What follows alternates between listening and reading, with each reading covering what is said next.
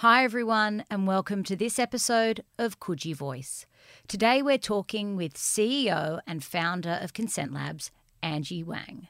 Angie is the 2022 New South Wales Young Woman of the Year in recognition for all the work she has been doing around consent education. On today's show, we'll be covering what Consent Labs are doing, the role that parents and teachers play in consent education, and how you can have a conversation with your kids around this important topic. You're listening to Coogee Voice.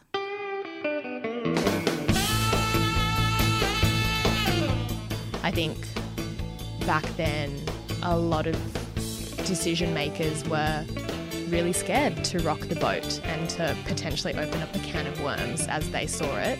And so, really swept under the rug the real prevalence of, of harassment and assault that's being experienced by young people. Who's best placed to deliver this? Is it teachers? Because we know teachers are feeling really overworked and really overwhelmed at the moment.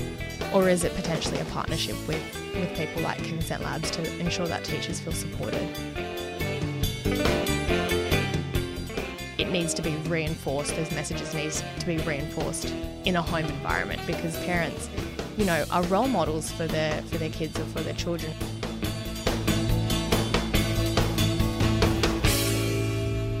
Angie, welcome to Coogee Voice. How are you going today? I'm good, Marjorie. It's a Friday, so I'm feeling good. Thank you for having me. Well, it's a privilege to have you here. 2022 New South Wales Young Woman of the Year. You're awarded that in recognition for Consent Labs. Now, consent has been a really big conversation, not only in our community, but across New South Wales, across Australia over the last few years. Let's get into it. What is Consent Labs? Consent Labs is a youth led not for profit and we deliver consent education to the community. So our passion is really young people. That's, you know, why we started Consent Labs in the first place was wanting to give students in schools really proactive consent education that we felt like they deserved but they weren't getting to ensure that young people understood their rights, they understood the laws around consent, and they understood where to seek support if they needed it.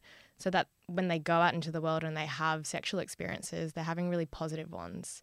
You said consent education that they're not getting. Mm. I can think about what consent education looked like for me. It was completely non existent. Yeah. I went to a private Catholic girls' school. Sex was really taught from just a biological perspective. Mm. This is what sex is. This is how a baby is made. Yep. There was really very little conversation, even within my school, around contraception, let alone consent or Mm. pleasure.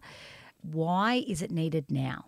I mean, it's needed because my consent education was exactly the same as yours. It was non existent. So I graduated from high school in 2014 and at that point in time, it was still the same really biological sex ed conversations that were happening. I didn't even hear the word consent in my schooling experience at all. And so in 2016, when I was at university, I was living on campus and coming to terms with the fact that, hey, consent's actually really important in all of these experiences. Why haven't I been taught this? Why, why didn't my school teach me that, that this was so important? That was really the moment in which I was like, okay, this is what young people need to be hearing. It's not about the really biological, this is how sex works. It's what are the conversations around consent that make you feel really safe and respected and make it more enjoyable in the end? Let's just pull it back and dumb it down a little bit. Mm. What is consent? Consent is permission to do something. So it's something that we see in our everyday experiences. You know, when you ask a friend, hey, can I take a picture with you? Can we go out to the movies together? Can I borrow your pair of jeans? It's asking permission to do something and that other person agreeing freely and voluntarily. And those same concepts, those same principles apply when it comes to sexual experiences. So giving permission for someone to do something that is freely and voluntarily given. There's been a fair bit of public discourse and polarizing discourse around where consent should be taught. Mm. There's one school of thought that consent should be taught in the home, that is a parent's responsibility. There is another school of thought that says, well, our educational facilities play a fundamental role in this and it mm. should be part of the curriculum. What are your thoughts on that?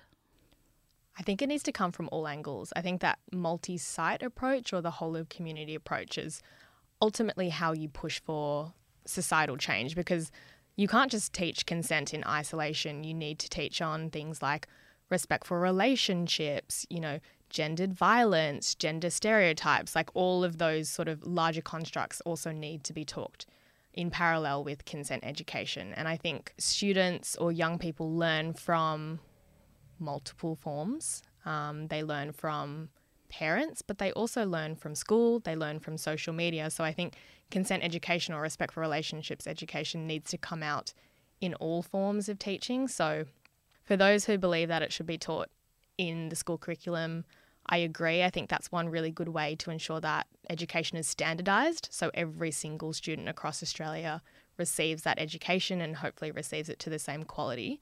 But I mean, having said that, it needs to be reinforced. Those messages needs to be reinforced in a home environment because parents, you know, are role models for their for their kids or for their children. And so, if a child's learning about consent at school, but then it's not being reflected in the home, then it, the message isn't going to land as strongly. You speak about it being reflected in the home. I personally also think it needs to be reflected in our broader society. Mm we talk about consent, we talk about respectful relationships when we're operating within a societal framework where there are still pay gaps mm. between men and women, uh, Indigenous women and white women, refugees, non refugees. A complicated question that I'm getting to, which is how do we address consent, respectful relationships, while we still have a societal framework which facilitates inequality?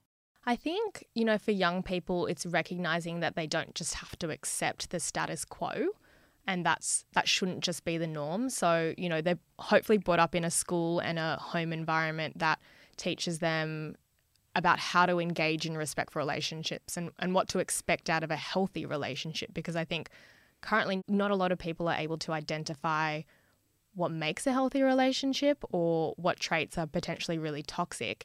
And I think having that that understanding first and foremost is really important. So then when you go out into the world, you leave school, you're able to actually enact change in those like larger societal constructs that you were talking about.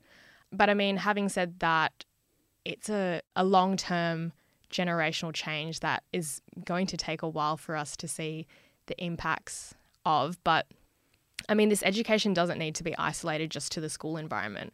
This education could be rolled out in workplaces, as an example, because you know, there's whole generations of people that didn't receive good consent education, like you and I, who are just, you know, going through the world, playing out the relationship, the relationships that we saw from our parents or from, you know, role models that we had. So I think education needs to happen for people who have already left school as well. And at what age do you think consent education should start? From when a child is really young. Like, I know a lot of schools are starting to embed consent principles from kindergarten upwards, and it's obviously not in relation to sexual experiences at that age. It's about concepts in terms of, you know, bodily autonomy and understanding how to say no if something doesn't feel comfortable for you. So I think those principles can be embedded and reinforced by parents from a really young age. Kindergarten, we're talking about consent, don't touch me, mm. do I want to play with you, do I feel comfortable? At what point should we be introducing sex or sexuality as mm. part of that conversation? So, Consent Labs works in the high school space only at the moment. We don't do any younger than year seven. We start to introduce topics of sex from year seven onwards. But I mean, at that point, students are already aware of sex and romantic relationships because they've already been exposed to it through the internet. And I remember being taught about what sex was back in year five and year six. So I think there's definitely room to start exploring concepts of sexuality and gender identity and you know how you identify as an individual in in primary school and then start to really draw out, you know, how consent and what respect looks like in, in romantic relationships in, in high school space. There's a fair bit of discussion around who should be teaching consent mm. uh, in schools. are teachers the appropriate people to be teaching it? Yeah, it's a really interesting question, Marjorie. I think teachers are, in many ways, best placed to be delivering this education if they're really well equipped to be doing so.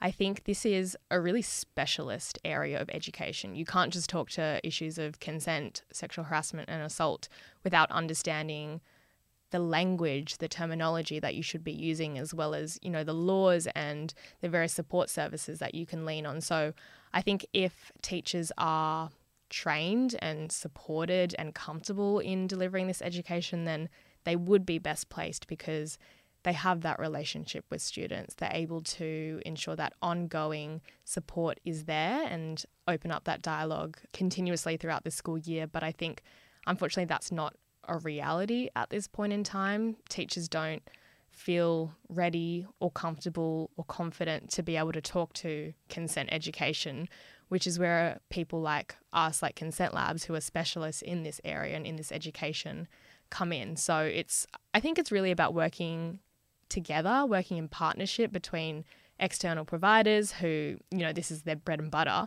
and with teachers to make sure that a student feels really supported in this education. So, what is unique about Consent Labs and the way that you deliver consent education? Consent Labs is really unique because we're youth led. So, our consent curriculum was developed by young people in partnership with industry experts, but the curriculum really started with what do young people want to know? What questions do young people have around consent and respect for relationships?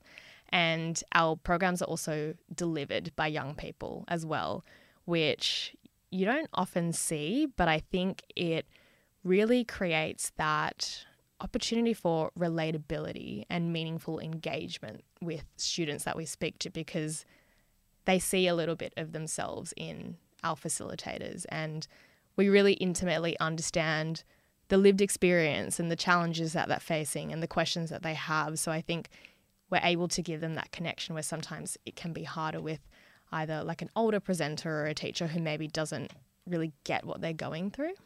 We started the conversation by talking about the fact that there's been a lot of dialogue about consent over the last few years. Mm. Have you noticed a change? For sure. I mean, we started Consent Labs in 2016, so it's been a while. And part of the reason why it has been so long is because no one wanted to talk about consent. There were a good few years where we would approach schools or we would approach universities and the response was always, we're good. Like, we don't need to be talking more about sex or consent education. It's not necessary, and it definitely doesn't need to be delivered by young people. I think back then, a lot of decision makers were really scared to rock the boat and to potentially open up a can of worms as they saw it. And so, really swept under the rug the real prevalence of, of harassment and assault that's being experienced by young people. So, we've definitely come a long way since 2016, which is honestly amazing to see. And it's, it's really thanks to young people and how powerful their voices have been. What else needs to happen, though, from your perspective?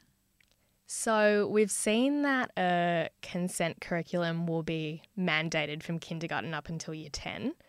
That's coming out at the federal level and then it's implemented at a state and a territory level.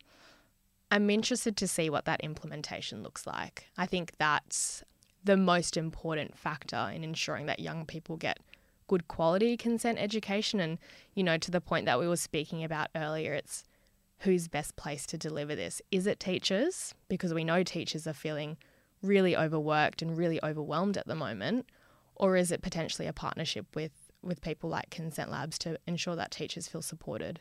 Angie, there are a lot of parents that listen to Coogee Voice mm. uh, and would be interested and would like some advice. What would be the three things you would be giving to parents as they're maybe thinking about or seeking to have dialogue with their children around consent? I think the first thing would be start younger than you'd probably think or you'd probably feel comfortable to. Obviously, you can make it age appropriate, but um, your child will be coming across these sorts of things, whether it's, you know, through friends or through the internet. So probably want to start younger than than you'd think. Secondly, don't underestimate your role as a role model to your children. You know, they pick up on the way that you engage in relationships and the way that you handle conflict and respect or don't respect boundaries. So I think those unspoken signals are really important. And I think, thirdly, it's actually a really good opportunity that you should take to speak to your kids about consent education or relationships because then you have the chance to also impart your values as a part of that conversation. Like you're the ones that, you know, ultimately want to instill really good and really strong values in your kids. So it's a good opportunity to do so. And I might just add a fourth one there because I've, I've just thought of it. But take everyday things that come up as the spark for these sorts of conversations. So, you know, whether you're sitting down and you're watching MAFS or you're watching The Bachelor with your child. Like, use that as a prompt to start a conversation. Like, what do you think of the way that these two interacted? Or what did you think of that comment that that person just made? Or even, you know, songs that you hear on the radio, you can use that as a prompt for a conversation. So, like, look for things that happen in the everyday to hopefully help make those conversations feel a little bit more natural and hopefully a little bit less awkward. Good advice. Angie, thank you so much for coming on to Coogee Voice. If teachers, parents, schools are looking to find out more about Consent Labs and how they can engage with your platform, where should they head to? Head to our website, so www.consentlabs.org.au, or also head to our Instagram. We put out a bunch of educational resources on there for young people, for parents, and for educators as well and also a, a lot of fun stuff on there. Angie, thanks for joining us on Coogee Voice. Thanks for having me. What an inspiring woman. Now, if you'd like to learn more about Consent Labs, check them out online at consentlabs.com.au. You've been listening to Coogee Voice.